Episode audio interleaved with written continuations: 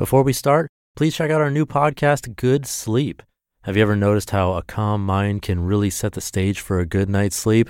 That's the idea behind our new podcast, Good Sleep. Greg, our host from Optimal Relationships Daily, is here to help ease you into a peaceful night's rest with some positive affirmations. And these affirmations aren't just comforting, they can help ease anxiety and nurture positive thoughts, setting you up for a true good sleep. So press play on Good Sleep tonight because a good tomorrow starts with a good night's sleep. Just search for Good Sleep in your podcast app and be sure to pick the one from Optimal Living Daily.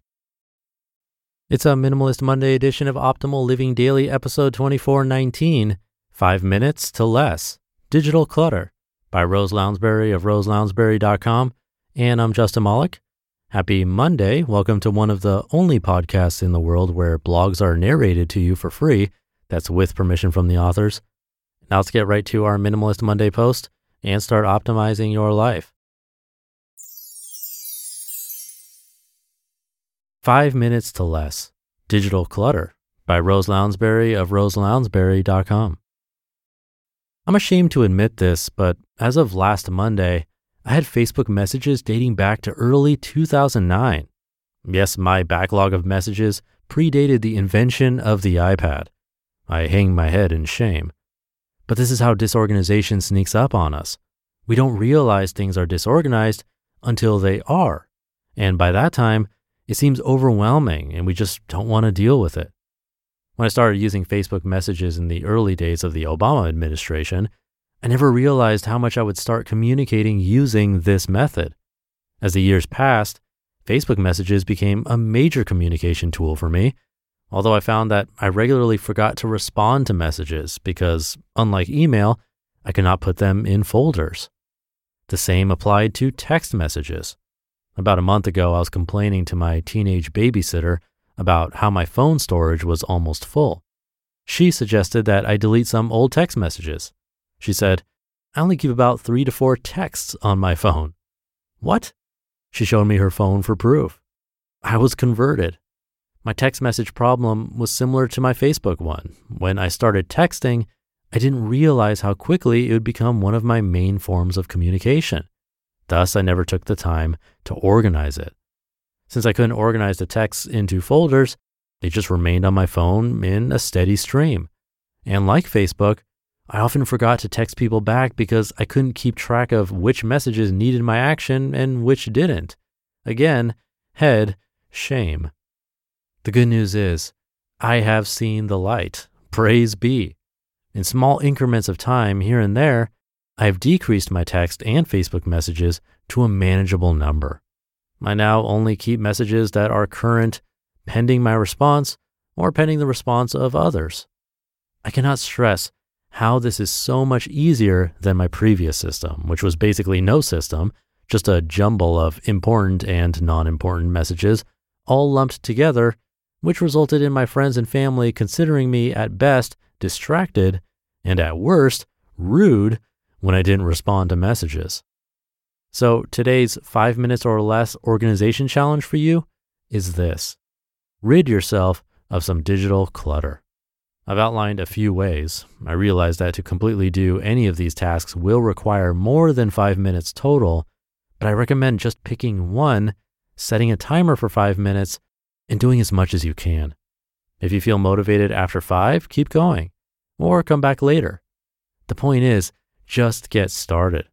Don't let the overwhelm of digital clutter keep you stuck in inaction. Number one, text messages. Delete any old text messages that are not part of a pending conversation, meaning you're not awaiting response or the recipient is not awaiting a response from you. Save any images or videos sent to you via text to your phone. Copy or write down any important reference info sent to you via text. Example, an address you need to keep, a link to a website you need to look at later, etc., and put it on a separate list or file. Number two, Facebook messages. Very similar to text messages. Archive or delete messages that are not pending. Copy down important info. And side note, when I did this, I experienced the organizer's glee of finding important info I thought I had lost. As I waded through my backlog, I discovered babysitter recommendations from several friends. date night's coming up. Number three, photos and videos. Delete bad ones plus ones you've already posted on social media. Why? If the social media is storing the pic or video, you don't have to. The only exception to this is if you are planning to print this pic for an album or photo book, in which case, get it on your computer so you can do that, or use one of the many, many photo book apps that will pull pics from your phone and make books for you. You can find a gazillion of these by my high tech method of Googling something like best apps to make photo books from phone. I'd recommend a specific app, but I've actually never done this. My lovely hubby is in charge of the photo book making in our family, and I'll love him forever for this. And number four, clean up your desktop. If you're a person who likes to keep docs on your desktop, make it neater by throwing those docs in a folder. Choose broad categories to make it easier and have less folders. For example, I have a folder on my desktop titled Less LLC for anything related to my business that I like to keep handy. Inside, I have my professional headshot, a folder of before and after pics, and copies of presentations I do regularly. There you go. In five minutes, you'll have decreased some of the digital clutter in your life. Now go text and Facebook message all your friends and family to tell them about how awesome this is, and then immediately delete those messages because you know better now. You just listened to the post titled Five Minutes to Less Digital Clutter by Rose Lounsbury of roselounsbury.com. And thank you to Rose She's regularly narrated over on Optimal Finance Daily for her great personal finance content, so you can check out that show for more from her.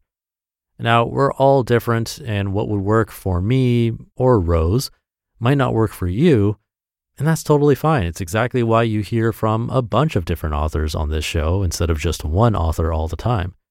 So for me, deleting all my texts does not sound appealing in the slightest. Same with Facebook messages. I tend to not leave things on read and be confused of whether or not I need to respond or I'm waiting for a response. I actually have used the search function too within my text to find certain information, so I kind of like having old stuff there. If I had deleted it, I would have been bummed. But that's just me. For others, I'm sure it makes complete sense to delete your texts or Facebook messages. For me, numbers three and four are where I would personally start. Organizing the desktop is nice because it's the first thing we see when we start our computers. If you know where everything is and why it's there, it's a great way to start a nice, productive session. And photos and videos, when those are organized well with some kind of system, it makes finding them so much easier.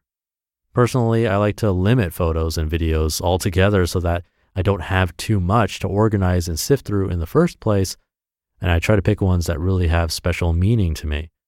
Again, just my preference, and what works for me might not be best for you. So, on that note, see what works best for you. Take this information and do what you want with it. It's all up to you. Have a great start to your week. Thank you for being here with me and listening every day. And I'll be back tomorrow where your optimal life awaits.